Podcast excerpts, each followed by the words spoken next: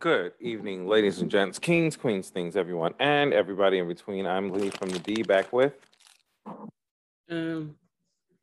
Yeah.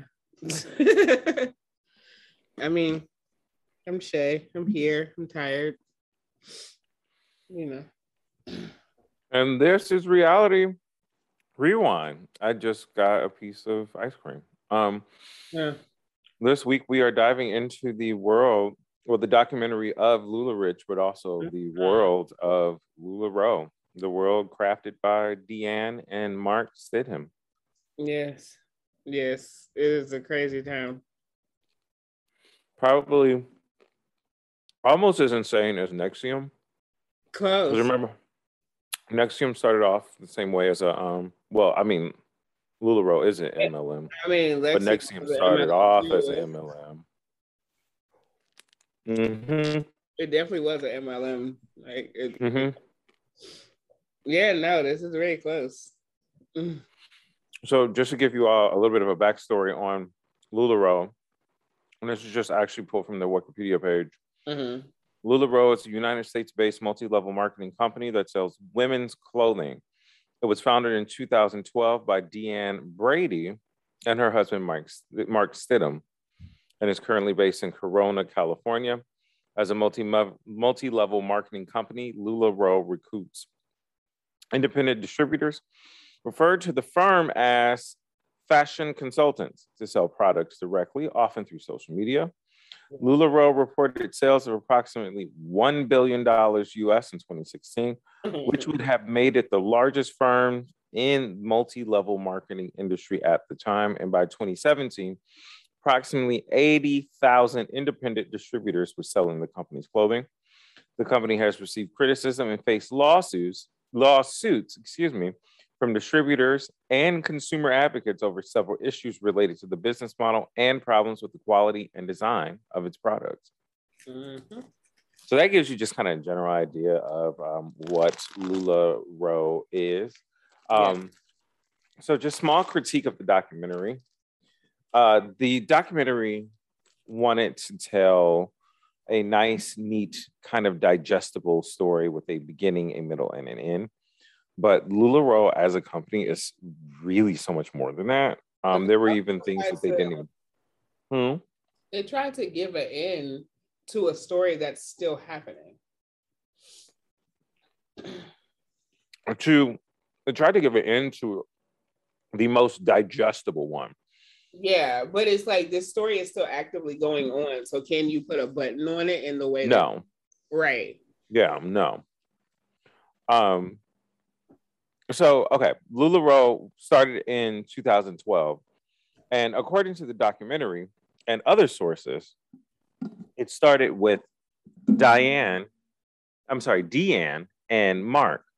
However, I was reading about and found out that it actually started, LulaRoe wasn't the first MLM that Deanne actually created. LulaRoe, I don't want to say it was the second, but it followed the one. Well, it transitioned from one that she and her sister had started called Fitted, her twin sister, Deanne. Yeah, because that's when they were selling the skirts out their trunk. Like, they tried to act like that was just a hobby, but it very much was an MLM. Well, they tried to act like that was a hobby and that Deanne was the only one doing this, because her sister, Deanne, spun off another MLM after leaving LulaRoe, and this was the exact same story that she would tell. Mm-hmm. And it's interesting too, because so she also tells about going to this open air market and finding these expensive little girls' dresses. There is a what got left out of the documentary, right? Mm-hmm. It is it's a subtrack, but it's written by, what is her name? Anne Helen Peterson, where she talks to a woman named Meg Connolly. And Meg actually grew up in the same community and actually went to the same church as Deanne did in the beginning stages of everything. And what she was saying was that, like, open air markets she was Deanne went to was actually a swap meet. Yeah. And it wasn't just one vendor there selling dresses. There were multiple vendors there selling dresses. And it wasn't expensive dresses. They were just little girls' dresses. Mm-hmm. She also talks about how her mother, who was also a member of the LDS church, that Deanne and I think at the time, yeah, Mark would have also belonged to. Yeah. She always said she never trusted Deanne. She never trusted her judgment. She never trusted her products. And Deanne was always trying to sell something. And her mother made a very important statement, especially considering, especially being a member of the LDS church. She said, if a product isn't good enough to be bought in a store, why am I risking taking the chance of buying it from you? Right. Right. And I specified the LDS because the same woman also talks about how many multi-level marketing schemes or multi-level marketing companies, rather, I'll just use that, are created from and worked within the Church of Latter-day Saints. Mm-hmm. Which it in and of itself has been accused of by former members of being exactly that, exactly a pyramid scheme, right? So Deanne began selling these, Deanne and her sister began selling these skirts after doing little girls' dress parties. She gets her first influencer /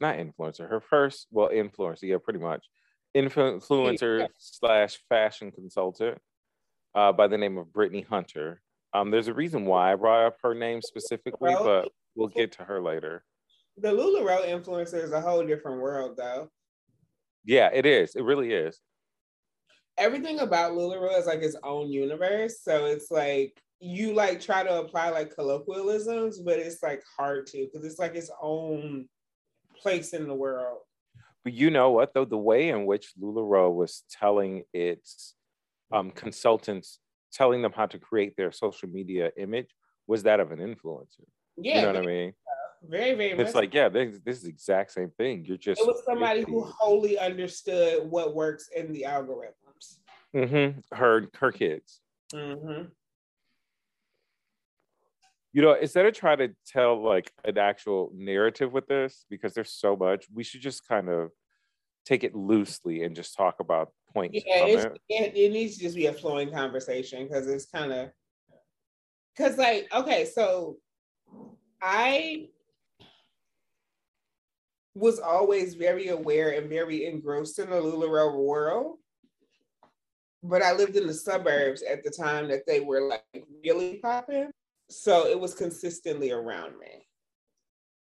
This is the first time I ever saw the founders of LulaRoe. I never knew what they looked like. And that whole two of my adoptive kids married each other kind of threw me off a little bit. Oh no, they weren't adopted. They were actually Mark's biological son, I think, and her biological daughter. Oh, is that so what it was? Either way, it's that whole they married each other and just the way they said it. Just there we go. Yeah, I really hope that I don't sound like whatever the anti-Semitic version of Mormonism is, but this is all of this. Even the story that she tells. So there's something called, I think it's the Great Prosperity or something like that, mm-hmm. in Mormon religion, where it's essentially the concept and idea of money and wealth being rained down upon you. Yeah. Remember the story that she told about her mother being the caterer? Yep. She was a caterer. She came home with $2,000 and she stood at the top of stairs and she threw money down at us and it rained down upon us. And it was reinforcing this same idea that was used within the religion of itself. Yeah. And she has it was either an experience she had or it wasn't an experience she had, but the story that she created and the story that she is consistently telling us is so reminiscent of that, that it continues to ingrain in the minds of the fellow Mormons and the shit, that this is what we're supposed to be doing. This is what we're supposed to be doing. And God is bestowing this upon us, you know? Yeah, it's that whole, the richer you are, the closer you are to the Lord's favor. Yeah, but using specifically that imagery. But yeah, it's like, whereas in some Western religions is reinforced by just the verbalization of it, that one is very much like, here's an image to go along with this. Right. And that, and I got that from the What Got Left Out subtrack. I want to make sure I give credit where credit is due, and I want to make sure I put the blame where blame lies, because I'm just reiterating things but from people who told me that they are former Mormons. I've never met any of these ladies a day in my goddamn life. Yeah. I don't know that. I wouldn't know that lady if she walked past and punched me in the throat. Not at all. She says she's an ex-Mormon. We're going to ride with that. Do you know who was the biggest hero for me in all of this? You already know who the biggest hero for me in all of this. I don't. Go ahead, tell me. Did you know? I think I might, but I don't know. Tell me. Lachey. Yes, that's what I thought, but I had to be sure. You thought it was Daryl? I knew it was going to be one of them, too. Because when he first introduced himself and he made that face, I said, oh, he came here to snitch. He sat down like... He came to give y'all the tea, bitch. He's ready. It's like, what do you want to know? But there's some things I can't tell. Right. He was talking like there was a hit on his life. Like, I know the secrets, girl. Like, his... So, Lachey was talking about, and this is why I say the documentary is so extremely narrow. It's so extremely narrow. So she touches a little bit on why she didn't go on the cruise. She's like, yeah, there's only a few of us. And for us. Like, I don't want to be on a boat with all them white people. That shit's no. Mad whack. Like, she's like, no. I'll see y'all when I get back. But so she did a podcast with Roberta Blevins, who's also in this documentary, as well as the Vice documentary. Mm-hmm. Lachey's also in the Vice documentary, but all you see is her nails. Like, literally all you see is her nails. She actually mentioned quite a few things. So she was mentioning about how, like, a majority of the company was Mormon, and how she would be invited to people's weddings. And she's like, I don't know why you're inviting me to these weddings. You know I'm not allowed in your church. Right. So just invite me to the reception and let's just be done with it. You know? She also was mentioning that Lachey, unlike many of the other people that we see, she was contracted through a company to work for LulaRoe. So she had an individual contract. Yeah, she wasn't directly separate. She was a third party hire. Mm-hmm. So where she was saying that where other people that in the company that start to speak up or getting threats and all of these things, she never got any. But then she also goes, but they knew what the fuck the time was. And I bitch you, when I said that shit on a podcast with this white lady, the white lady, Roberta, died laughing. And then I cackled too. Roberta was it was this feeling of Roberta being like, you know what? I'm experiencing authentic blackness and this is a treat, you know? Anyway, she was also talking about how, so they talk about, people selling breast milk, right? You see Daryl mention it. Yeah. She mentions it. And when they say people, they actually really mean multiple people, because all of these people had the same experience. No, one of the people I know who got caught up in this definitely sold her breast milk to get the money to get her starter kit. Are you fucking No, I definitely know somebody who did that. She was one of the, because some people are like heavy producers. What in the wet nurse? She was one of those people who she produced a lot of milk. And the thing about it is, this is completely legit. Like this, there are services in which because some people produce like so much milk, their baby will never drink it. So we're like freezers full of breast milk, right? Yeah. Then there's other people who like barely produce, but they still want their kids to be breastfed. So a lot of these heavy producers will sell this milk on these different, like through these different services, right? Yeah. And depending on how much you sell, you can make a good amount of money. I know she made about $8,000. That is insane. Yeah. How much is she pumping out? Because I did look up what the quote unquote going rate was. She was one of those heavy producers because she had twins. Oh, okay. And so both titties was just constantly leaking. Producers where it's like she would like each tit was like 2 8-ounce bags, you know? She needed a Mario brother. She needed Luigi and Mario to come and just, you know, tighten that shit up. Yeah, like she was a very heavy producer. Like she's getting 16 ounces out of each pump. Like gotta change bottles, you know? Oh my God. Damn. With Sahara, I was like that. I would do an 8-ounce bottle on each side. Oh my God, that is so much. Sahara ate a lot. Whereas Brooklyn didn't feed as much, so I didn't produce nearly as much with her. Bitch, you pumping a pint of milk a day? Essentially, I breastfed Sahara until she was like 1, though. Okay, that's not too long, though. Well, I was gonna keep going, but she started biting me, and I was like, "All right, we got to stop." She said, "You know what? She would. That little girl ain't never gonna give you peace. Never. You will never know peace. Literally never. Oh, I will swear she don't know why I act like the way I do to her. This is your retribution. She just you. Mm-hmm. Just cantankerous. Very much so. Well, I didn't realize. So I looked up the going rate of what, so I knew what, hold on, let me start here. I knew you can donate, but I thought that was the only thing you could do was like donate, right? And you receive a small contribution for it. Their services to sell it, their services where like, if you like working on a business trip, you can pump it and their services to like overnight it to your house. And courier. That is crazy. Mm. That's crazy. That's okay. Work. Yeah, you can pump it and if you had money for that work, and throw it in the freezer, and the service will come pick it up the next day and take it to your house. And yeah. But you saw they showed that image of the freezer full of breast milk, mm-hmm. which initially I thought was like, why is this freezer full of pizza dough? And I was like, nigga, you are high. That is titty.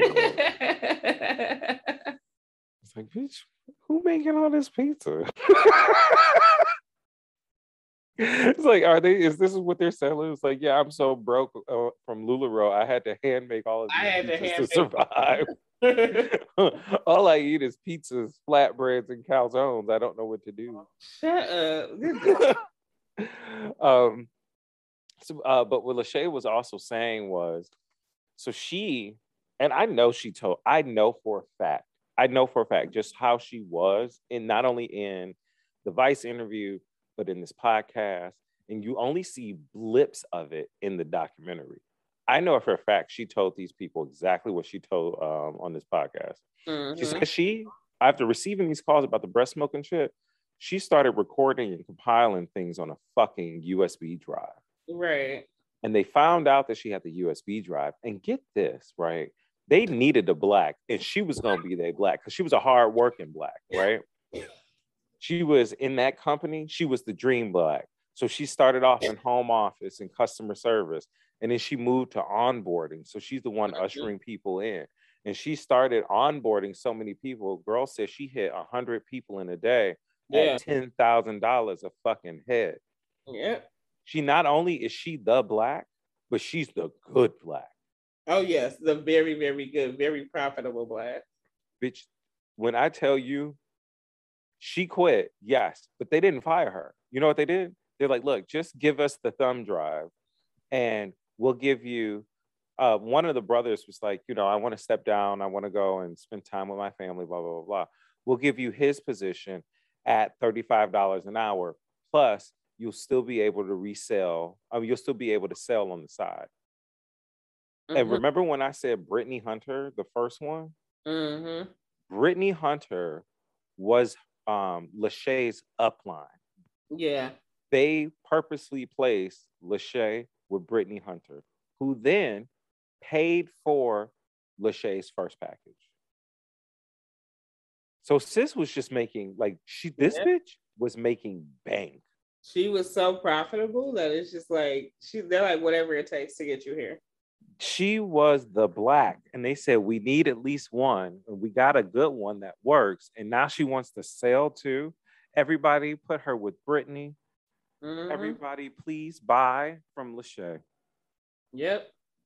So, and I think that's also too why Lachey speaks in a less traumatized way versus everybody else. Yeah, because she very much was in control of the situation from the beginning, whereas everybody else, the stuff was just happening to them. Yes. Even, oh my God. So, the book, The Secrets of Femininity. Yeah. The Secret Power of Femininity, something like that. So, the documentary talks about how, what is this woman? I keep wanting to call her Diane because I find out her sister's name was Diane. It just registers now. Yeah. Deanne. Finding out about Deanne's mom writing a book about good old-fashioned femininity, and with passages like stand before a mirror in the privacy of your room and say it to yourself. I am a helpless woman at the mercy of you big, strong men. So it's pretty much a how to lady book, how to lady and how to be a wife book, or use your feminine wiles to manipulate what it is that you want to get. Mm-hmm.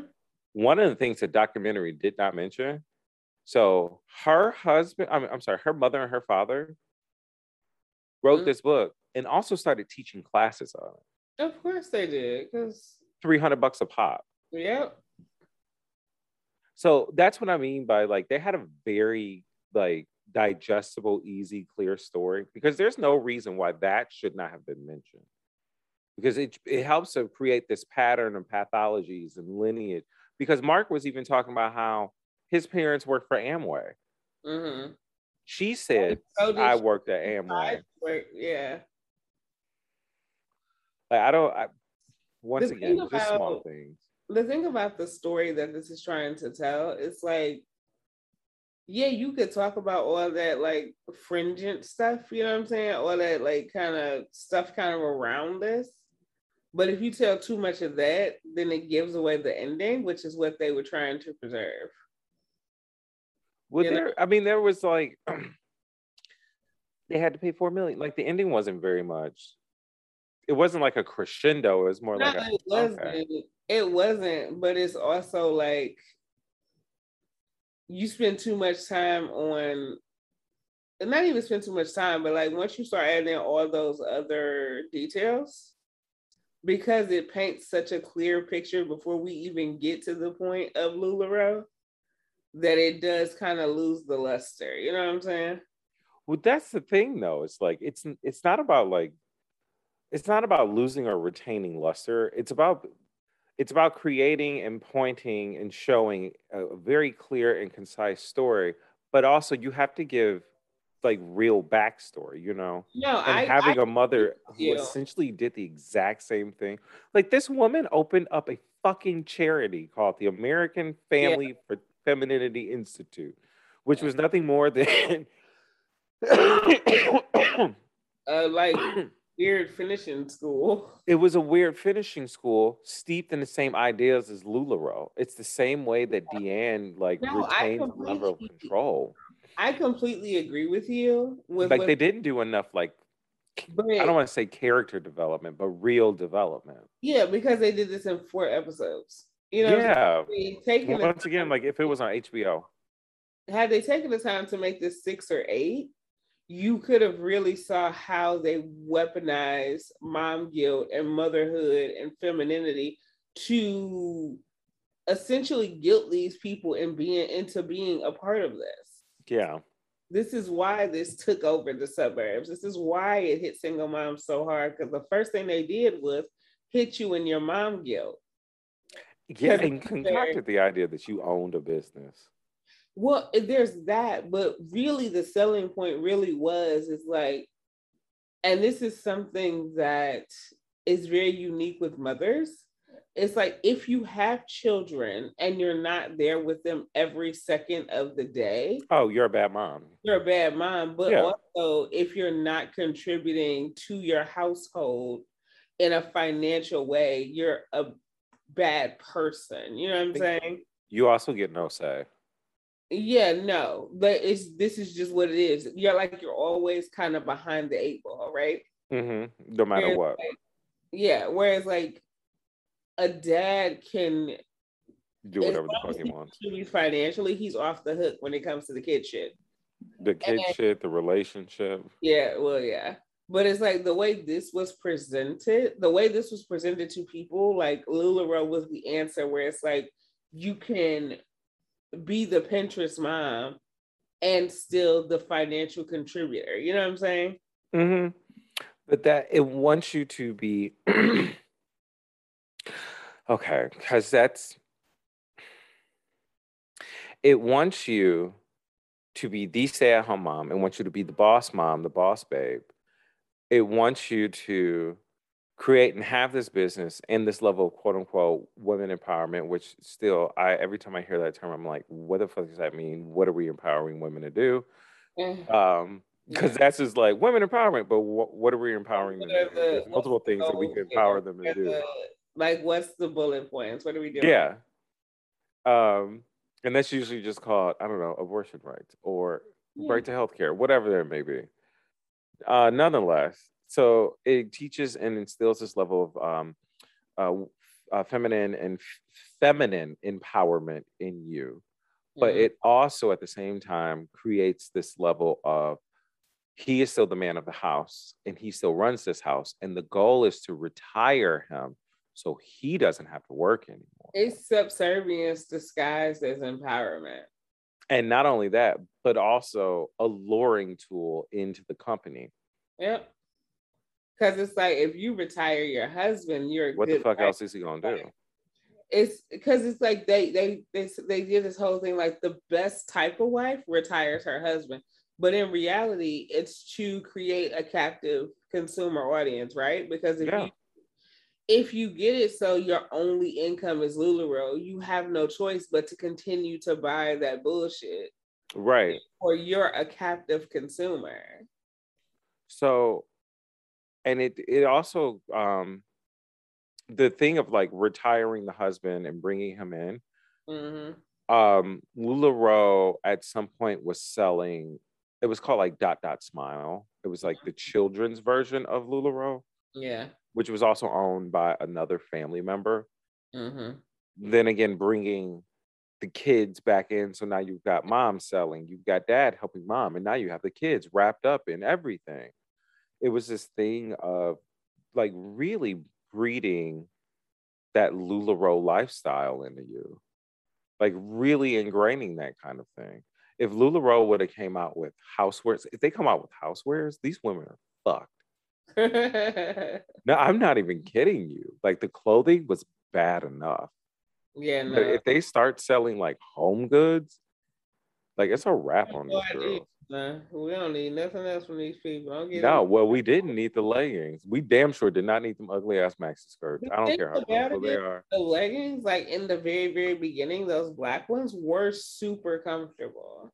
Oh yeah, but they just got wild. Tacky. Company grew like it's just. So when she kept saying maxi skirt, in my head, I was like, oh yeah, like basketball wives, like a maxi dress, so long. Yeah, ago. Like it was very much. Okay, they're cute. Basketball wives era.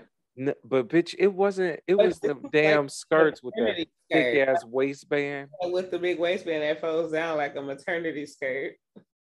Like I hated those, that like, shit. 4-in-1 joints that were popular at the time. Like I had them things had y'all looking like a sausage that's like bursting at the end. It's like this is not look cute. I mean, you know, them 4-in-1 dresses and skirts was all the move, so that's why them big ass waistbands was popular.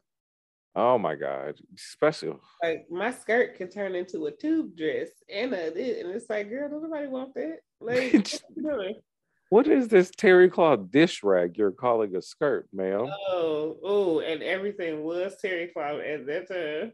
It was fucking terry cloth. It's goddamn fucking disgusting. And I'm surprised LulaRoe hasn't brought that shit back yet. That's because people still like, because this LulaRoe bullshit is still so fresh. People still salty about it, so they're not moving. Like, I mean, there's some, like, LulaRoe is, I mean, has all the essences of a cult. So there's some people that's forever going to be on their side. But yeah, there was that one woman. Mm-hmm. I can't think of her name, but yeah, she's like, I was living in an 859 square foot house with 4 people and a dog. Mm-hmm. Now I got a 21 square foot house with an in-ground pool. It's like, oh, okay, bitch, get it how you live, girl. Right. And that made me question her too, because I'm wondering. Well, she says that she's earned all of her trips, so she's selling $12,000 worth of inventory monthly. Right. So it is likely that she is one of the very rare people who really is making money, like truly making money off of the sales. Also, definitely not in combination with recruitments anymore, because that changed. Getting that too. Yeah. Well, that's actually where I was going. She was one of the only people that it seemed like was truly making money strictly off of sales, versus Courtney. I think her name was Courtney Harwood, the woman with the wider eyes, like wider brown eyes and the dark hair. Yeah. Roberta was a big recruiter. Ashley was a big recruiter. Ashley was the number 3 person to join the company. Mm-hmm. I mean, honestly, all the girls that was really making any coins for the most part were recruiters. Yeah. Even there was a married couple, Paul and Tiffany, talking about retiring your husband. They were big recruiters. They said that their first bonus check. So the way that you received bonus checks was not based on a number of sales done by your team. It was based on the number of orders done and made by your team, i.e. all of the purchases that your team members made. Yeah, which is even more fucked up. It's especially considering this is not like a real. They didn't really give a fuck about the people that work there, about the product, about the customer, because the customer ain't who they even care about. They make their money on people buying more and more for these fuck ass kids. There it is with this idea of, well, I own a business. I own a clothing business. Right. I am an independent retailer. It's like, you're not an independent retailer. It's like, right? No. Is that what this is? It's like LulaRoe is not going to allow you to style LulaRoe pieces with Alibaba shit that you buy for your little boutique, little cute bags and none of that shit. They don't want that shit. LulaRoe wants LulaRoe stacked and dacked on top of each other with a fancy ass real bag. Yep. Because you don't own a boutique. They were given this very, very white image of a mother. It's like, you know, she's tastefully appointed. She has expensive bags, but she's in athleisure, running around the suburbs with her children as she, you know, is in drop-off or this or that. And it's like, look at her. Oh, no, I meant that. I mean, that too. But what I was referring to was the capability to buy other pieces from other companies. But that's what I'm your saying. Boutique. No, I know. It's, but like, you don't own a boutique. No, I know that, but I was just saying, because the reason they don't want you to do that is because they're selling this image of like the LulaRoe woman. You know what I'm saying? Well, yeah, that too, but also you legally can't. Yeah, it's. That's what I'm saying. Like, you don't own a boutique. Not at all, but that's the dream they were selling people. Right, like you're a salesperson, you're a sales representative. Like, there's a big difference, and these people have this idea that, well, I own a clothing store. Mm-hmm. It's like, no, you're a sales representative. Yeah, because you can't buy a bunch of other shit and put it in with your LulaRoe. But that also speaks to the desperation of wanting to be everything, right? You're a financially contributing member of your household, yet still a stay-at-home mother. And it's like, because Americans are so obsessed with titles, it sounds better to say I own a clothing store than to say I'm a sales rep for LulaRoe. Well, no, that's the thing though, is that they were they believed that they legitimately owned businesses. I was saying that to speak to the pathology of the owners of LulaRoe, right? Because it's like you sell this as if they're owning this business, not as if they're working for you. Yeah. And almost every person in this said, well, all the men said, I want to work for myself. Like when Mark was talking about his father, Mark even reiterated it in context of himself. Paul said it. I want to work for myself, but you're not working for yourself. Like you're making bang. Well, Mark is working for himself. But it's like, LulaRoe isn't like my boss. It's just my supplier, right? But that's sell, that's your boss, my nigga. Like that's it. Like they fired y'all. You realize like they fired y'all, right? Right. Like you didn't own a business. You were an employee. You were definitely you were an independent contractor.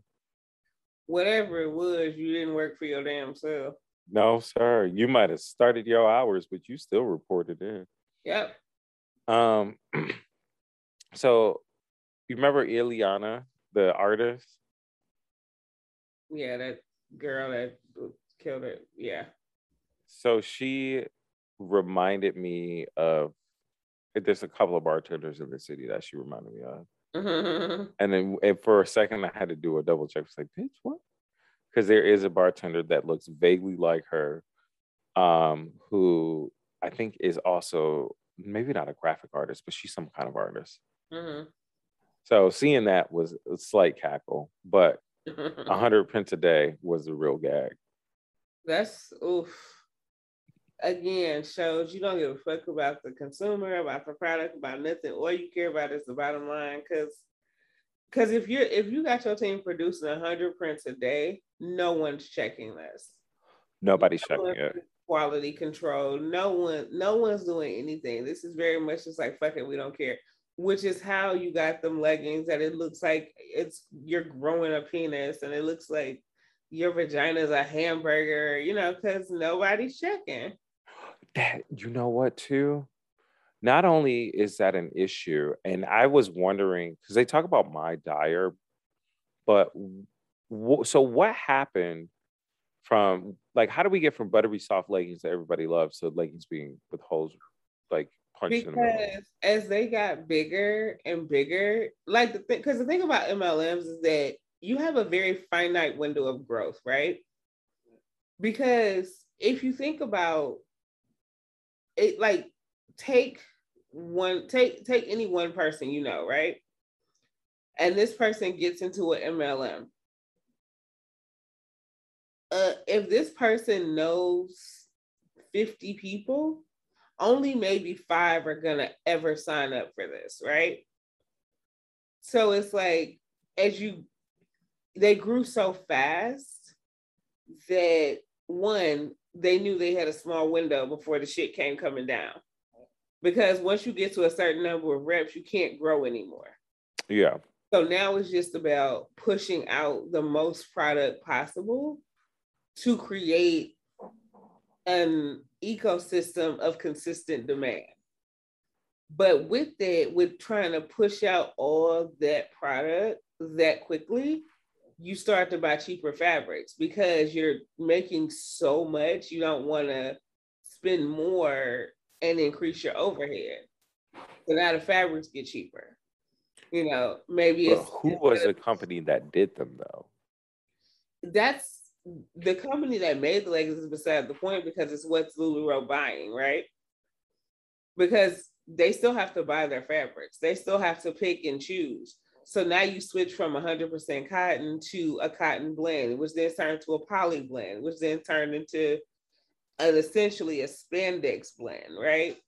And by the time you get to that point, that's when you start getting leggings with holes, and that's when you start getting leggings that are super thin, and you can see your underwear through and that kind of stuff. Because it goes down to, and this happens a lot if companies grow very, very fast, because you got to produce to keep up with the real and or artificial demand. but to produce it faster without increasing, because you're already going to spend more money on the actual production because you're telling them to do it faster. So whereas they normally would have took a month, now you're going to do it in 2 weeks. So you got to pay more for that, right? Because now your job is priority, so you're paying more. But to not increase that part of your overhead too much, whereas you're paying more for production, you're paying less for fabrication. But then your quality is going down. But you got to care to, you know. I only asked that question because they specifically bring up Lululemon's relationship with My Dyer and their lawsuit. Mm-hmm. So that's why I'm like, well, who did they go to after to start producing? Like, who was this person? Like, where I don't think they said it. But no, they didn't. They didn't even really wrap that My Dyer thing up. They didn't. Which I think it's actually still probably in litigation. That's what I'm saying. I think that's still happening because remember that point in time with Lululemon leggings. Now I'm talking about Lululemon, like the store, that high-end athleisure store. Yeah, remember the one where the black girl in Canada killed two people. Yes, listen to Crime and Wine if you want to hear that story. But shout out to her for bucking against the system. Remember that point where everybody's Lululemon leggings were see-through, and you just start seeing like all this like white lady ass everywhere you went. You know what? That wasn't just Lululemon. That was just people not wearing the right size leggings. No. I brought up Lululemon specifically because what they did, because Lululemon blew up very quickly. So what they started... They did, because they came out of nowhere. They did. And they started buying thinner fabric. And they weren't... And, you know, just they kind of started skimping on the production process to get the shit out faster. Yeah. Which is why you will see an ass everywhere. That's essentially the same thing LulaRoe did. Oh, no, they definitely did. But then there's also the other side of how were they storing this, right? Because yeah, I was just about to say that too. Excessive sunlight breaks down fabric. And water. Water breaks down. Sitting in water will break down the fabric.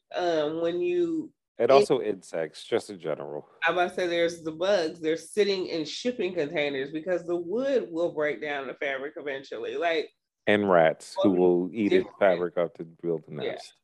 There's all these different factors in addition to the cheaper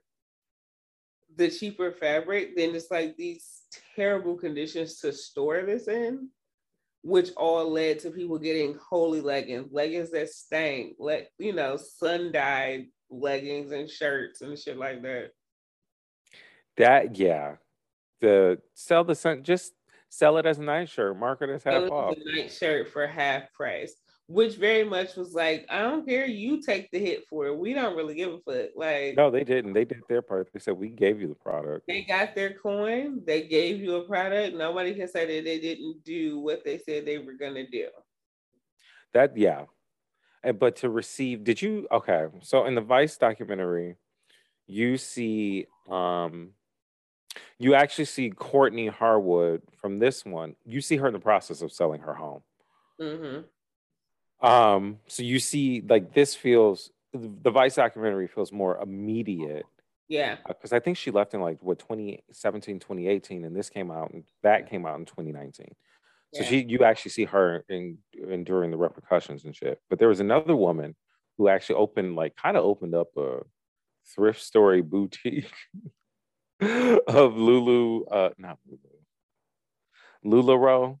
Mm-hmm. And she was talking about how she sold a pair of leggings to this one woman so she can go to Disney World, and the leggings ripped in both the ass cheeks while she was there.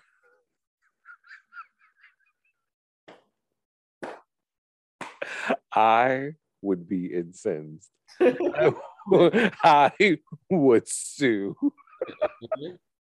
I'm coming after every ounce of emotional compensation that I can. I mean, in reality, so many of these people need to sue them for so many things. Well, they have at least 50. What, that woman with the swoop hair and the glasses? Yeah. I just read LulaRoe lawsuits for fun. It's like, you Karen ass bitch. I kind of felt bad. I felt bad for LulaRoe. I hate her. Like, you just. It's like, bitch, mind your business. You don't even work for them. Ain't nobody that big of a hater that you just sit and read their court documents. Like, you know what? Like, right. I was like, why are they talking to her? What does she have to do with this? They could have talked to me. I've been reading this shit for a while too. Yeah, I would. Yeah, same. Like, get the fuck out of here. I just do it for fun. Like, you didn't work here. You didn't sell it. No. You just be reading this shit on the internet just like the rest of us. Like, it's lit. I'm sitting here getting emotionally conflicted because I'm like, am I defending LulaRoe? Like, yeah. It's mind your business. The thing about it is, while most MLMs are a scam and they target a sector of the population that is vulnerable in a different way, an MLM like an Avon, I don't mind as much as something like a LulaRoe. You know what I'm saying? Yeah. Because Avon, although it is an MLM, it's like catalog sales. It's catalog sales and actual products that people use. Right. Like, that's why I don't mind a Pure Romance either, for the same reason. Like, Pure Romance is kind of fucked up too, because they allegedly... they would have their, what are they called? Sexologists, whatever the fuck they call their people, selling like expired lube. Well, I'm going to say this. I know the lady who owns Pure Romance, her and her son. Like, I know them. I've been in personal contact. I've spent time with both of them. I've spent quite a bit of time inside of Pure Romance headquarters. I have never seen that. Now, what this I is just will, an interview from a former MLM person. Now, what I will say is, I do know that you have people who will buy those kits for parties, not book any parties for a while, and then when they decide they want to pick it back up, they won't replace the stuff in their kit. I do know that. That's not to say that it was or was not expired. I can't speak to that. I've never sold this stuff. But based on the information that I have, I've never seen anything expired in their corporate headquarters. I can't speak for the warehouse, and I've been there. And I know personally of people who have let their kids sit for a year or so and then pick it back up and sell that same stuff. This is an interview from a girl on, and if you want to hold someone accountable, her YouTube page is Not the Good Girl. She used to be in 3 different MLMs, and she does interviews with people who have left. Yeah, no, I mean. Oh, no, that's legal. That's not for you. That's for the legal. That's for legal, yeah. No, but far be it for me to tell anybody what their experience with any type of anything is, because I don't know. I can only speak from the experience that I've had and the information that I have. That's not to say that what she's saying is true or not true or whatever else. I don't care. It's not my business. I don't, my issue, even with Avon, because Avon has had a couple of lawsuits in China for the overseas versus here, more overseas versus here for the way that it operates, which is even more concerning. Yeah. But my issue with this is the entire structure of the MLMs themselves, and not just the structure of the MLMs themselves, but also the deeper rooted cultures and issues associated with it. Right. Like, oh, this is going to sound real awful. So Utah is the state in the country that has the most MLMs. Like most corporate headquarters, they're pretty much all registered there. The business laws in Utah lean more towards allowing that kind of a structure to take place. Also, and this is once again words from an ex-Mormon who is also an ex-MLM person. You can read it. by Anne Helen Peterson. She was talking to Mary Connolly, Mary something. She was talking about how the state of Utah has, it's roughly about 1/3 Mormon. Mm-hmm. It is. That's allowing these kind of business laws to take place. That's allowing these kind of businesses to take place because, once again, it represents a structure that is very familiar to them, especially considering that I think it was 2019, the LDS church was being investigated by the IRS for holding, I think it was either $100 million. It might have been, I think it was $100 million. I'm gonna err on the conservative side. Because I don't want to say $1 trillion. Like, I don't want to go that far. There's a substantial amount of money that they've been holding in these accounts, multiple accounts for charities, that hasn't been disseminated yet, i.e. the money has flown up to the top and it just stays there. Mm-hmm. But that's all an MLM is, though. Like, that is the exact same structure, at least from my layman's eyes, from the outside looking in. I mean, that's really all it is. Only about 10 people, maybe 20, make any real money in an MLM. Everybody else, like, you'll get a couple hundred, maybe a couple thousand, depending on how big you are, to make enough to get by. When that's it. Any real money, it's only at max 50 people. So the So the breakdown of the structure for LulaRoe was kind of a gag. Mm-hmm. So when you first join, you're just a retailer. And then the minute one person joins underneath you, you're a sponsor. Mm-hmm. But then you receive a 5% bonus for all the items that are bought versus being sold. Yeah. And then next tier is trainer. And that's when you have 10 different people. And you're still getting your 5% from everybody, right? Mm-hmm. After trainer, you have coach, where you have to have 3 trainers underneath you. So that means you have, each trainer has 10 people. So what's that, 30 people, 33 people total? Yeah, something like that. Mentor, you have to have 3 coaches, 3 trainers. So 3 trainers is already... Hold up. Oh my God, math. This is so hard. And it's such a simple math problem. You got a shit ton of people. You've got a good sizable chunk of people. At least you've got over 50 people. I know that. I can do math that far. But the way that really are people, because I mean, if you just talking about the... I was like 99, 100, math hard. Really, if you just talk about the trainers, and then the people that are under them, because you know, 3 trainers is already trainer, each trainer gotta have however many people. That right there is already 96 people plus the ones you already had. Yeah. That's where the real money was to be made. But it's designed really to keep bringing in people to buy this product, not to help you get any money, because if you think honestly, it's just the real life version of that Facebook circle game. What Facebook circle game? Where it's like everybody, like, you put in $10 or whatever it was to get in the circle, and then as you bring people in, you move to a different point in the circle. Oh, the Susu. Whatever they call it, whatever year. Yeah, the board. You get to the center, you get all the money. Yeah, you get the pot. That's really all LulaRoe is. Yeah, and the thing too is, especially with those and LulaRoe, if you get in early, sometimes those can be a good payout. Yeah, no, you got to be one of the first like 4 people to get in to get any real money. Because outside of that, you're not going to get enough people to do it. No, and not consistently.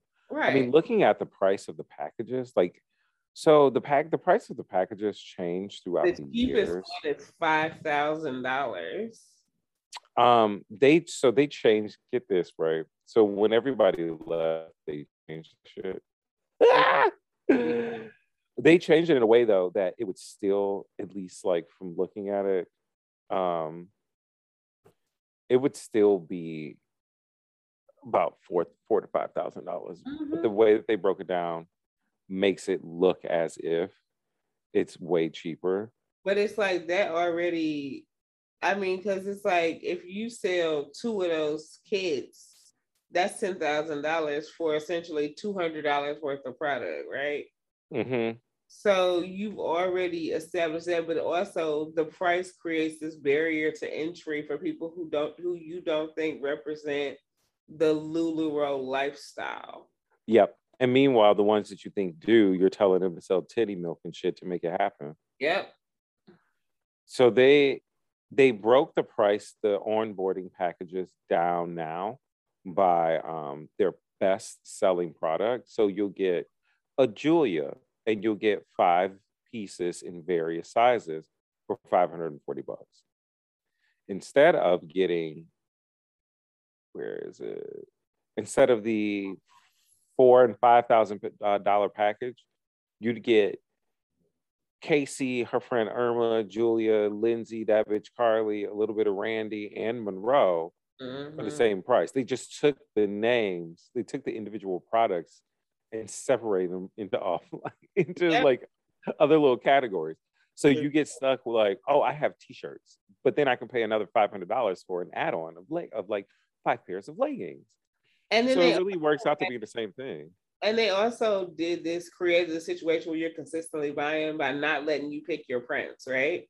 Not letting you pick your prints, or no, you can pick a shirt. You say, I want shirt, pants, leggings. You can pick and say, I want 3 leggings and 2 shirts and 2 skirts in the shipment.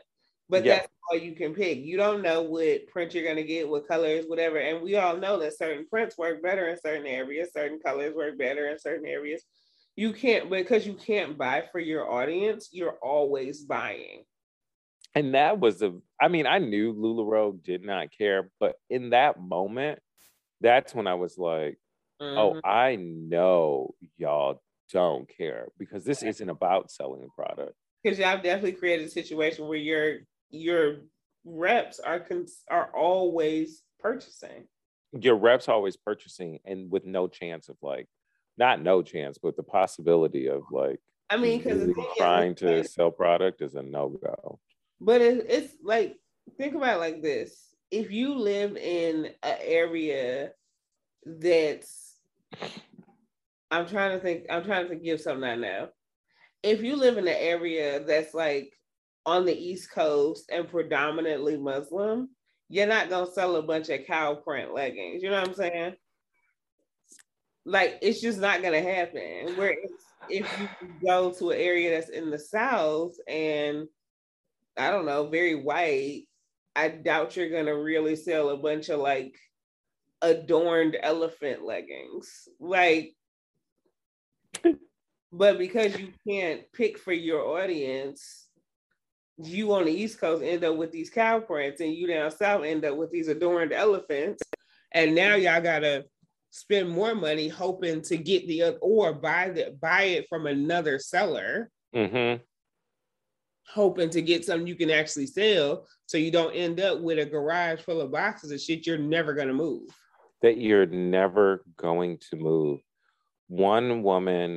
Not just one woman, but multiple of these women ends up with like tens of thousands of dollars of inventory. Yeah. And it just sits there. It really just sits there. So when LuLaRoe started, it started once again with one consultant at one peak. At the peak, it was 80,000 consultants. LuLaRoe decided to institute because of the damaged goods is the best way to put it. Mm-hmm. They decided to institute a quote unquote buyback policy, which they legally had to do. Mm-hmm. From the get-go. But then they said, if you're at a certain level, we won't buy you back. And if you want this, if you are do I this, think it was like if you were a coach and above, they weren't going to buy it back. If you were a coach and above, and there's some other weird caveat to it that they won't buy you back. Mm-hmm. But it's like it created all these loopholes where it's still thousands of people stuck with $15,000, $20,000 worth of inventory they could literally never sell. Yeah. And one thing they didn't talk about So they instituted the buyback policy at a full 100%.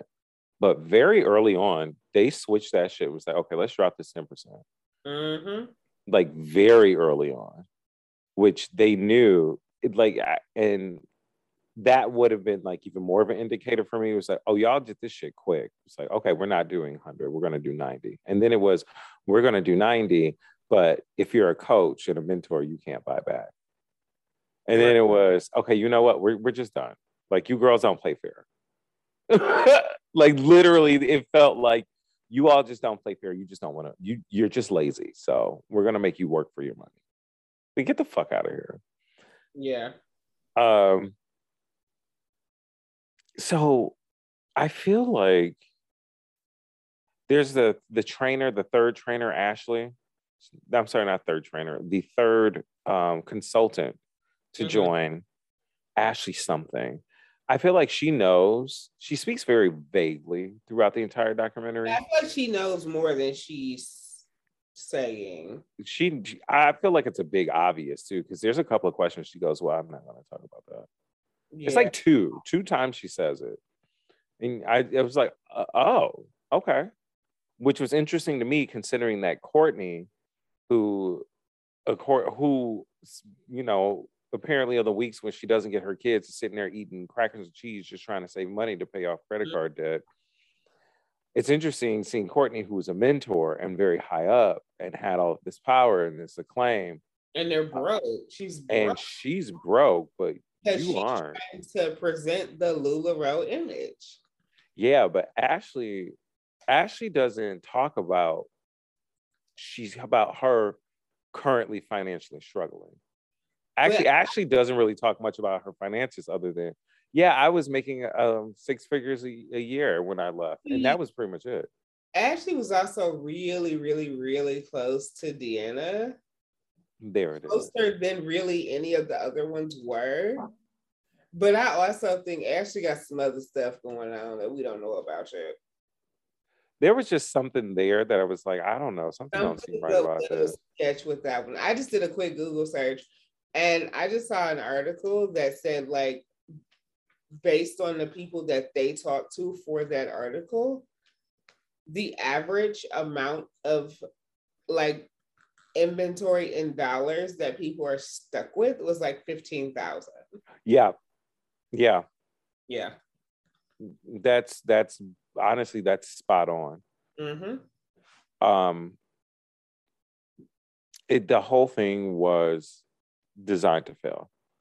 Yeah, it was like, even the suggested prices for this, it was designed to fail. $28 a pair. It didn't make sense, and you can buy them $240. Yeah, and you had to. I think you had to sell them at least for $55 or $60 to make any kind of profit. Yep. Like, you literally couldn't. There was no way for the average person to genuinely like succeed financially in this program, right? Because it's in retail. How much is retail markup? Like 300%? It depends on the item. Some things have high markups like that, like 3 to 5. Some things only have like a 50% markup. It depends on the item. It depends on how much it costs to get the item made. It's a lot of factors. Yeah, cost of shipping, cost of production. It's a lot of factors that go into. Even cost of licensing sometimes. Because I mean, the markup is really just your margin. And it's like if you're like an H&M, right?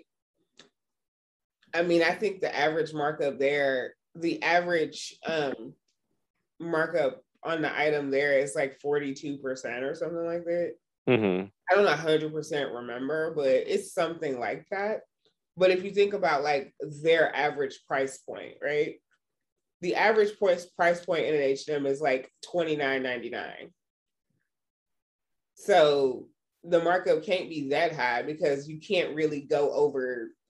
You got to stay around that mark because that's what your customers are used to. Whereas you look at something like a Fashion Nova, where everything is made super cheap and they have like there it is 400% markup, which is why they can afford to sell everything for 80% off all the time. Plus, Fashion Nova doesn't have very many. They only have, what, 2 stores? If Yeah, they have like two stores. There's like a total of what, 50 employees in this company or something like that. Yeah, their overhead costs is, I mean, super low. Yeah, and if honestly, I'm truly surprised that Fashion Nova has not turned into an MLM. I kind of feel like it is in a different way, but no, boom. No. I mean, as far as the structure of like having like in-home representatives, I know what you mean. It's, yeah, but they don't have to. They have Instagram. They do. Right over that to Instagram. As opposed to moms who are like, well, I want to see, I got to get on live and see Cheryl's show. She's going to show me these Irma leggings. Right. And the thing about it is, the thing about Fashion Nova that sells the clothes is the big booty models and the price tags. The aspirational nature of those models, right? Oh, yeah. I want to look like her. Because you want to look like her. So it's like, at least if you have the outfit, that's the first step. It's and the same thing with the boohoo men. Yeah, same with all of those. Yeah, all those fast fashion brands. Yeah. LulaRoe too, honestly. Really sell through Instagram, like shit. Like, yeah, it's yeah. I mean, honestly, the only difference between LulaRoe and these things is it's like plus size pasty face Midwest moms singing, "If I Were You, I wanna be where LulaRoe. I wanna wear LulaRoe. I wanna wear LulaRoe." Now the thing about it is that song is insufferable already. If you're not, I rarely ever heard it, so I like it when I hear it. Oh no, I used to hear it all the time. I can handle it now that I don't hear it nearly as much as I used to. Yeah, you got little ears around you though. I mean, they'd be like, yeah. Right, like pour it up. Let's get turned. It's hardcore pop music around here because that's what's in all their cartoons, right? Right.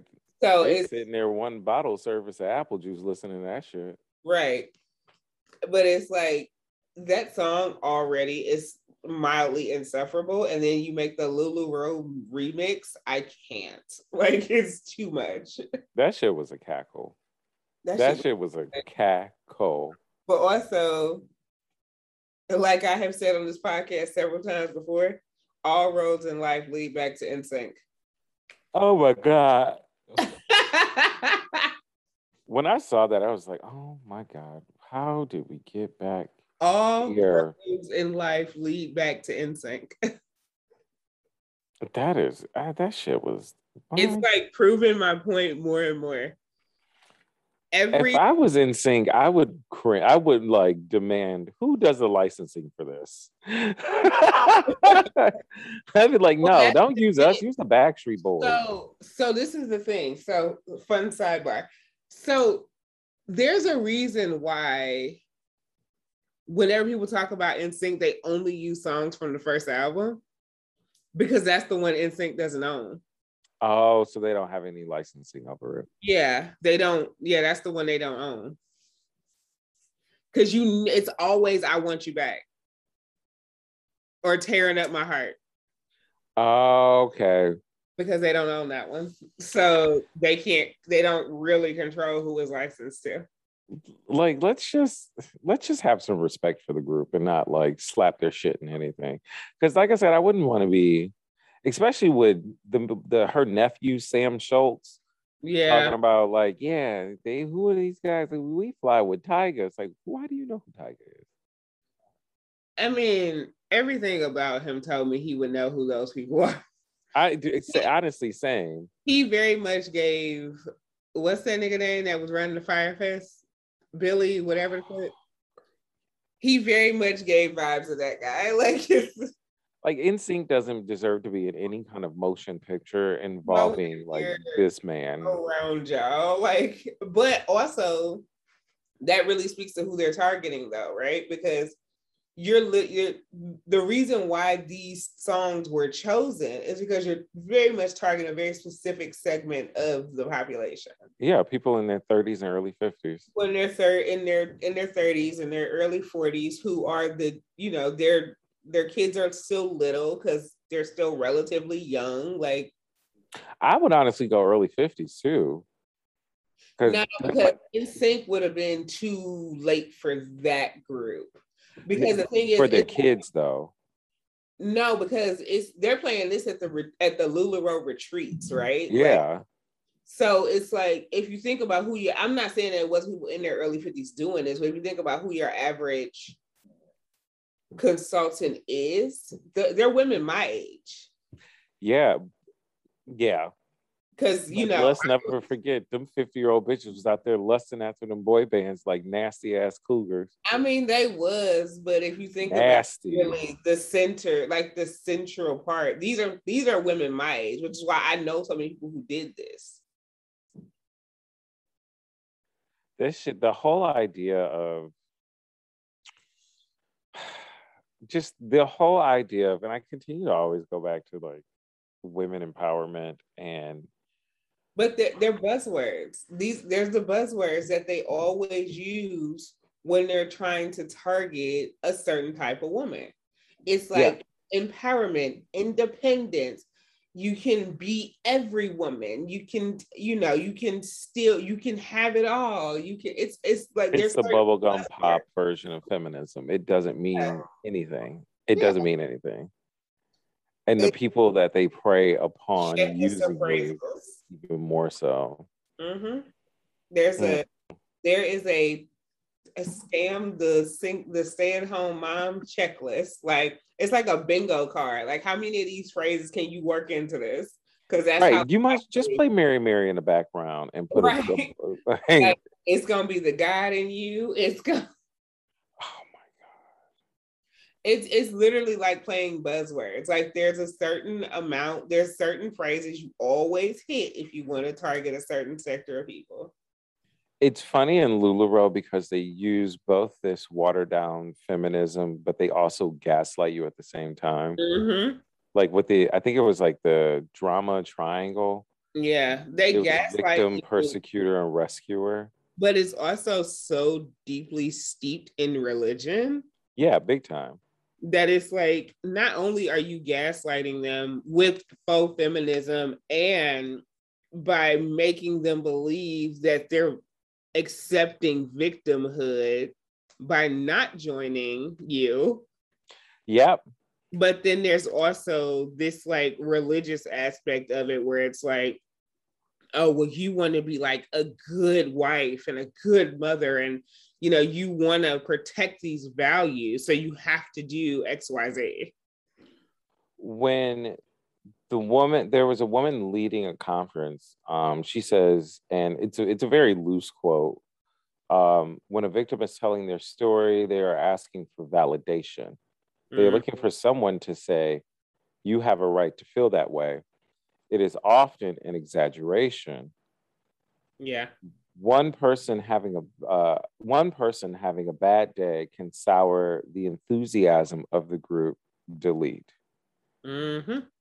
So what it's saying is, how dare you hold anyone accountable by expressing any kind of opinion. Like, it's basically telling you, like, you're not feeling what you're thinking you're feeling. You're just being a crybaby. And it speaks to the larger conversation just of whiteness and white superiority.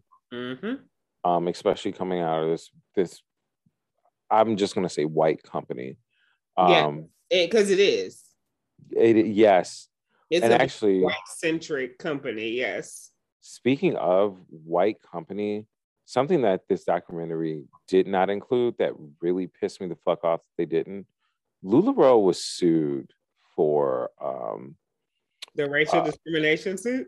Racial discrimination because a worker was tormented by jokes and slurs. Mm-hmm. It is kind of horrific, at least to me. It's very much an aggressively white environment. Yes, where that type of stuff is very much like, I'm not gonna say celebrated because I feel like that's a touch too far. No, it was celebrated. Okay. It was celebrated because the fact of the matter is this man went to HR multiple times and nothing was done. He was fired. That's like, he experienced shit. It was very cultural. I would say that it very much was of the culture of that company to hold those type of views. So while I can't say, I'm not going to say celebrated just because I wasn't there. And I feel like that's strong for a place that I wasn't a part of. It wasn't frowned upon. That's why, that's the thing though. It's like, when it comes to racial discrimination, if it's not immediately stopped, then it is being celebrated and ingrained further. Or at least it's being, I don't know. I feel like using extreme terms like that is irresponsible, in my opinion, just because I wasn't there. But you're still, I mean, as a company, you're still very much culpable for environment that you created, whether you can claim intentional, not intentional, I don't really give a fuck, because you're still very much culpable for the environment that you created by allowing to exist. I'm definitely going to say encouraged to exist, because things that happened to this man, the suit claimed that, that's the other thing, because I knew the suit happened, but I don't know the full details of it either.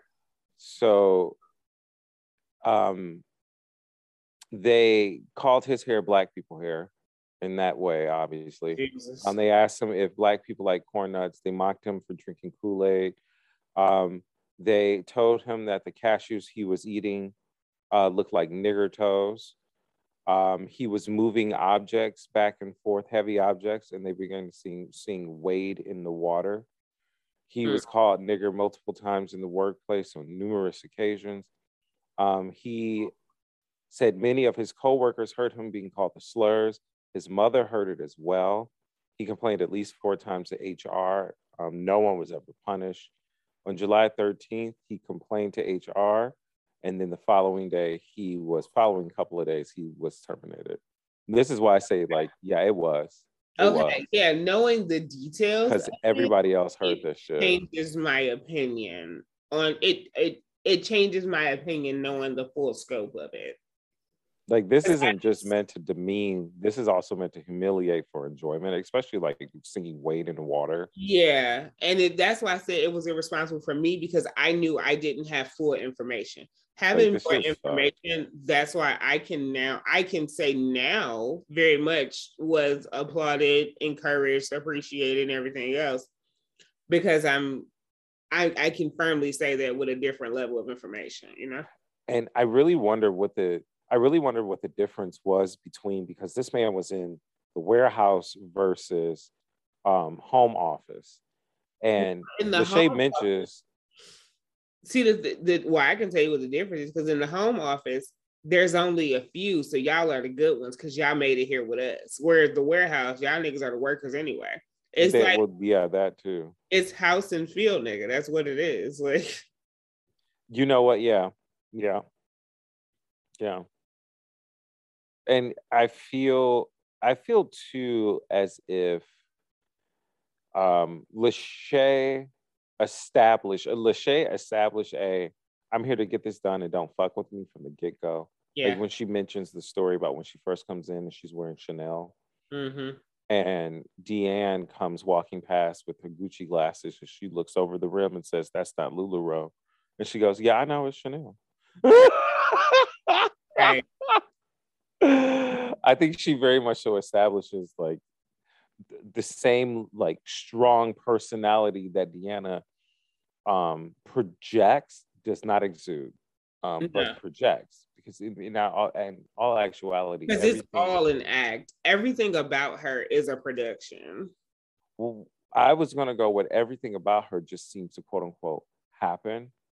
You know what I mean? Mm-hmm. And everybody else seems to be the one directing her career. I mean, everything happens to her. Like, oh, I found the guy selling the dresses. And the guy selling the dresses asked me to sell them. Oh, my daughter asked me to make this skirt. Oh, I started selling skirts, but I didn't know how to run a business. And my husband said, do this. Like, everyone seems to be, according to her, it's perpetual guiding her around the way. Like, she's just failing up. The perpetual happenstance. And also, too, that doubles back to the secret of femininity of her just continuing to play this, like, docile person. So much so that it's unclear whether or not she's actually president of her own fucking company. She's listed as a founder, But her husband is definitely the CEO. But you know what though, that I took that gives very Lady Macbeth, right? Where it's like she very much is running this, but to sell the image, this is how we do it. Where it's like, you know, I'm doing this, but it's because my husband's here to help me. Because right. That's what a good wife does, where it's very much like she's really running the shit. He don't know what the fuck is going on. I mean, he knows because of the type of person that he is, but he's I don't believe for a second that she's allowing him to call all the shots. I just don't believe it. It doesn't ring true to me. I think they have their things.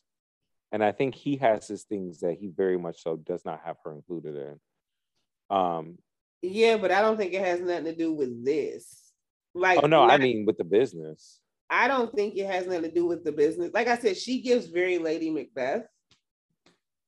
And it's, I just have a very hard time believing that she just is so, like, she's just allowing him to just, oh, you know, he's just going to do everything else because I'm a good little soldier. Like, I just don't. No, I don't believe it's all of that, but I do believe that there are some, just that gut feeling of looking at Mark. I believe there are a couple of things within the realm of the business that he definitely has under lock and key that very few people know about, including her. Yeah, but I don't think it's as much as she tries to give off. No, definitely not. She knows a lot more than she tries to present. But if she presents that she's super active in her business, that ruins the image of the LulaRoe woman. Which is ridiculous because they tell all of these women, you need to be working relentlessly and getting nannies and assistants, despite this business supposedly bringing your family closer together. Yeah, but like, none of this makes sense. But you do all this under the guise of retiring your husband because you're being a good wife. Right. So if that's what it takes to be a good wife and retire your husband, that's why you do this. Because you don't do it for anything of your own enjoyment, volition, or anything else. It's 100% about so you can be more available to other people. Well, available to LulaRoe. Yeah. Speaking about being available to LulaRoe, if you were lucky enough, you would have to make yourself available for 2 weeks in probably November to go down to Tijuana. Yeah. I think we should wrap up on Tijuana. We pretty much covered like pretty much everything. We got a good chunk of it. It's really the legal stuff left. Yeah. So Courtney begins speaking about what she refers to as being the LulaRoe Tijuana Skinnies. It was a group chat of women who either were planning to go down to Tijuana or had already gone down to Tijuana to get the Tijuana two-step. No, that wasn't the Tijuana two-step, bitch. That was from the Lady in the Dale. Yes. I knew I just kind of went in it because I'm tired, but I knew exactly what you were talking about. So the whole point was to go down to a clinic under I believe it was under the name of Obesity Not For Me or No Obesity For Me, something along those lines. Something like that. And to have a gastric sleeve put in place, which is already slightly precarious, going out of more than slightly precarious, leaving your country, your home country, the place where you can hold people accountable if something was to go wrong, to go out of the country and receive any kind of surgery. Mm-hmm. Deanne, according to the video that they actually show of us, where she's giving a small interview to Dr. Michelle, who is the doctor who performs this, she states that she brought roughly about 18 women down to receive this surgery. Well, Courtney, who in the documentary, and I caught this, Courtney, who in the documentary says, someone suggested that she stay stateside and get the balloon, which is, you know, reasonable and makes sense. Mm-hmm. However, in the Vice documentary, she said it was her sister who told her to had that done. which I thought was just very interesting that you, so like saying, switching from sister to somebody is very different than saying, you know, best friend to somebody. Yeah. You know what I mean? Like that was just something very intentional. I don't either. I wonder. Huh. It was a little like, huh, that's interesting. Yeah. But is it really your sister, or like she said her sister? And I was like, huh. It might have been her sister or her sister-in-law, but it was a sister family member. But to switch from that to somebody. More somebody inside of LulaRoe who don't want to be named. Who know? I actually thought it was like, okay, maybe it was your sister, and because of what ends up happening with Courtney is she has an adverse reaction to it. Essentially passes out. To acknowledge that at the time when all this was going on, those sleeves were pretty new, right? I mean, the balloons were pretty new. Yeah.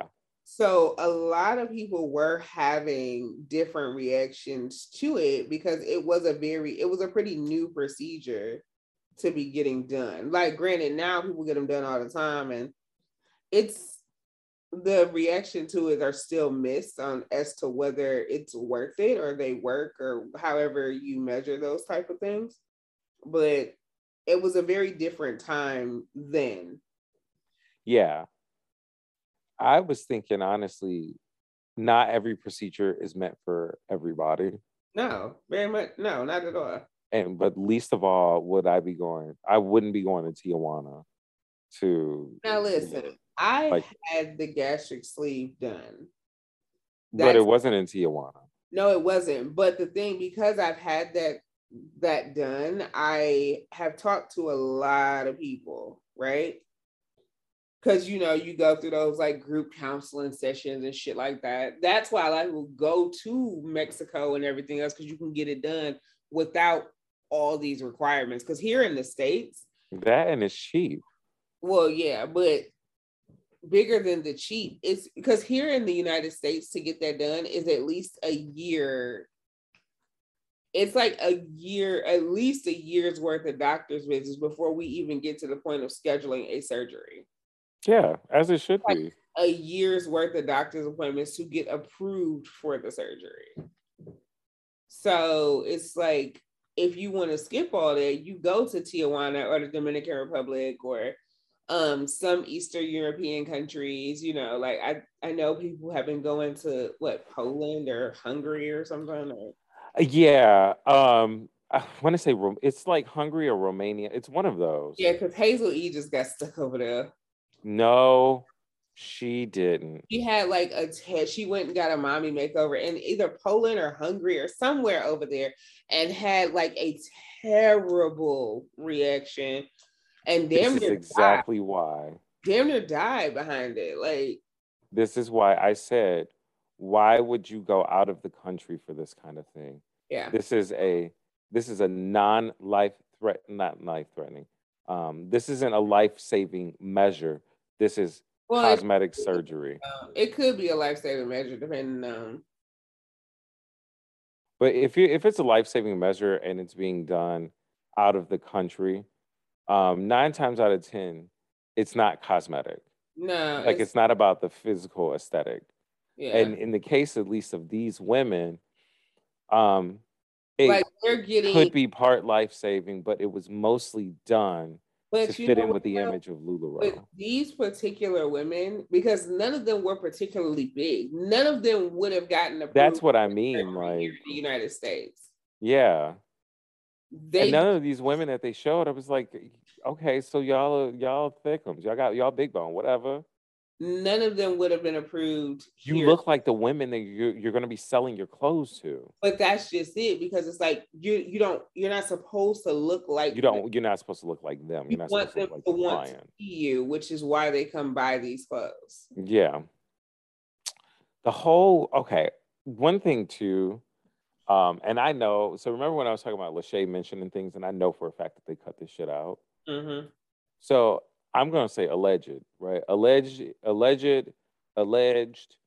window ledge, legends of the hidden temple, all of the legends. So apparently Lachey was saying that she made a remark in this podcast, and I'm paraphrasing. She said something about like, "Oh, I like to get high, but not as high as Deanne." Oh yeah. So she was talking, and she was a very quick statement. She was talking about how Deanne would go to Tijuana for pharmaceuticals. Once again, legends of the hidden temple, alleged, a window ledge, legends of the deep. X-Men legend. Her pill problem has been widely talked about, but never confirmed. They also never, that's why there was things that I know for a fact she talked about that they were like, no. But she looks high in this documentary. Who, Deanne? Yes. Deanne looks like she took some uppers. No shade. She looks like she's high and very manic. Like on Fin. Like she looks very, very high and very, very manic all through this. Which you know that their entire interview was nothing more than Tammy Faye and Jim Baker. Oh, very much so. Yeah, the entire time I was watching this, was like, this is so. Tammy fucking Faye. Yes, yes, it is. And we all know how that shit turned out, right? Well, it didn't turn out well for Tammy Faye because she ended up with her talk show, and she actually broke some. She actually stirred the pot. Worked Tammy Faye.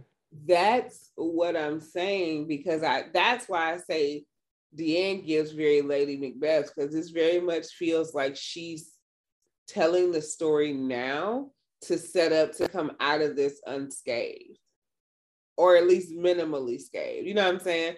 It feels like she's pushing it off onto him, and he's just letting it happen because he doesn't quite understand what's going on.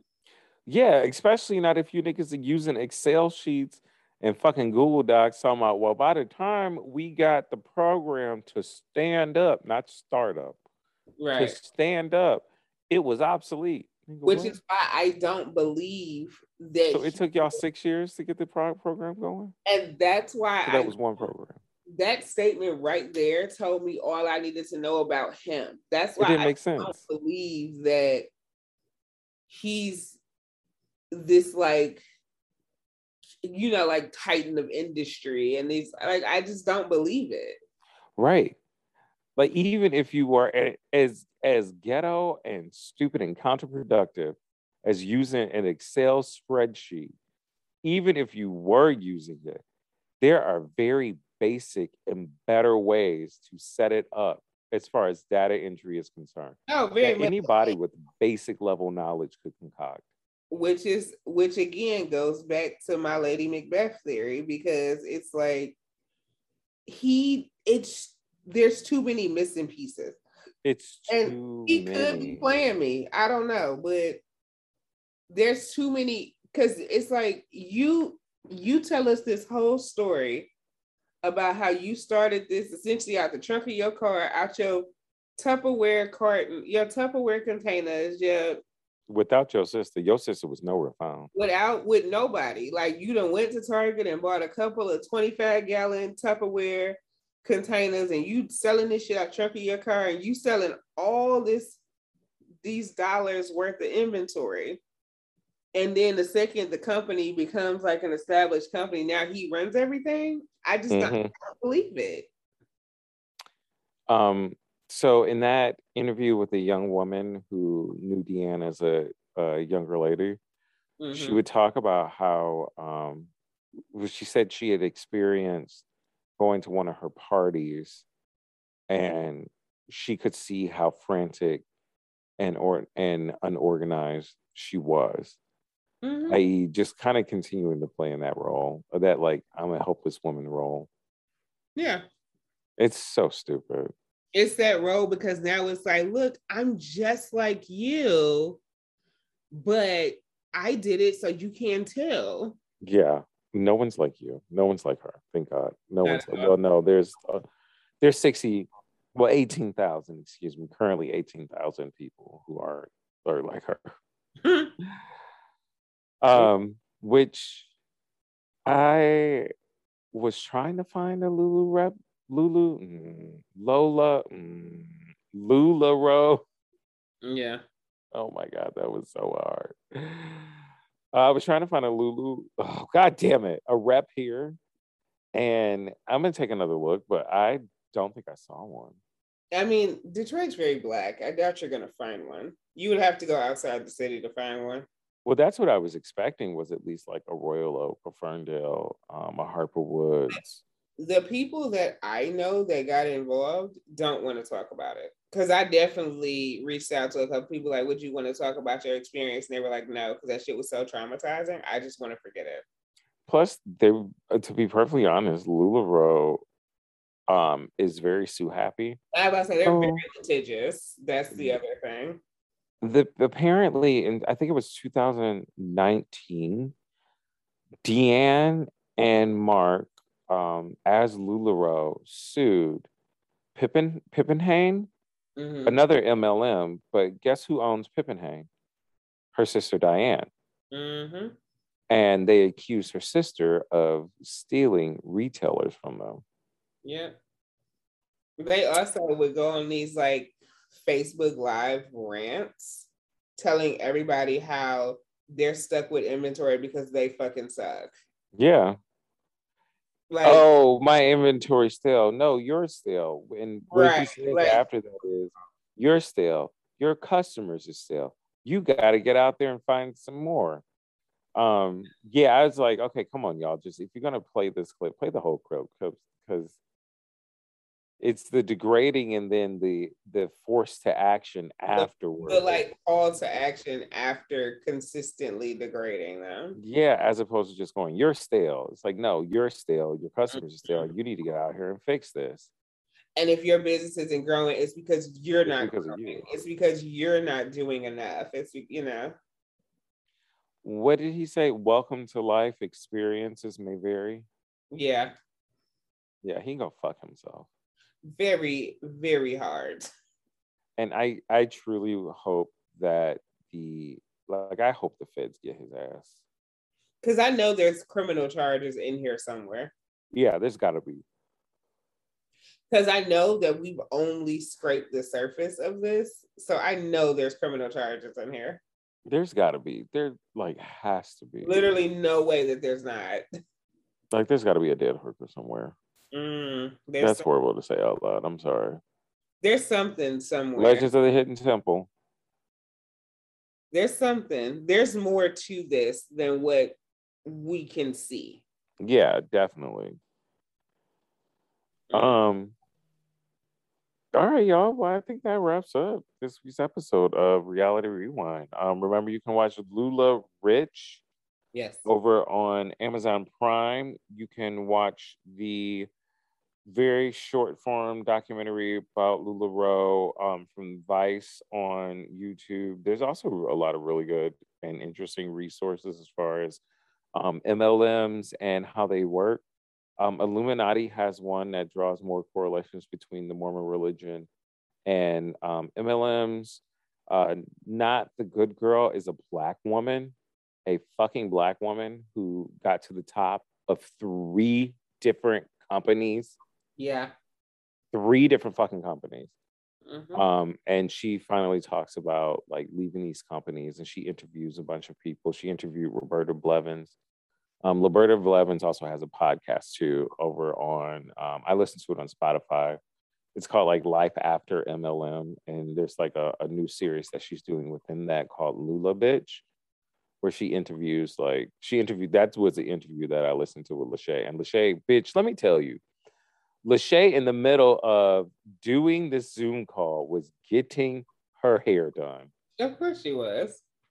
So you hear all kinds of conversation and shit in the background. People leaving. Hey, people coming in. I was like, bitch. Because she genuinely does not give a fuck about none of this. She surely did not. And Roberta was like, yeah, I didn't realize you were getting your hair done. She was like, I'm sorry, it's taking longer than I thought. And she's just sitting there talking. Yeah. I mean, but that was a good idea. That was a good interview. That's a good resource to listen to. I really do love cults and multi-level marketing schemes. I like to read about them. I had a secret desire to start one, start a multi-level marketing scheme. I mean, entire banks did it. You can't too. But hers didn't last. I want mine to be eternal. Hers didn't last because she was targeting 13-year-olds who don't have any money.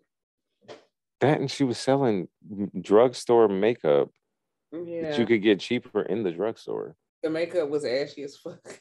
It was actually, it wasn't even drugstore makeup. It was like toy store makeup. Yeah, that shit was just ashy. It's like she's selling LOL makeup. Right. Like, get that color change bullshit out of here, bitch. I'm trying to go to work. Right. I don't want this Crayola bullshit. Like, give me, like, I'm trying to beat my face, bitch. I need some shit that's going to actually stay here. You selling me lip smackers. Right. Look, I'm just trying to look decent to go take this picture from my goddamn ID. End up looking casket ready with baboon lips. Yeah. No. And they're only baboon lips because you're having a reaction from the shit that's in lipstick. From that bullshit ass lip gloss that she just sold you. Ugh. Beware, Tyra Banks, this person. Nonetheless, all right, y'all. Well, thanks for listening. You can catch us here next week, and make sure to click the links in our bios for every single solitary thing we do. All right. Bye, y'all.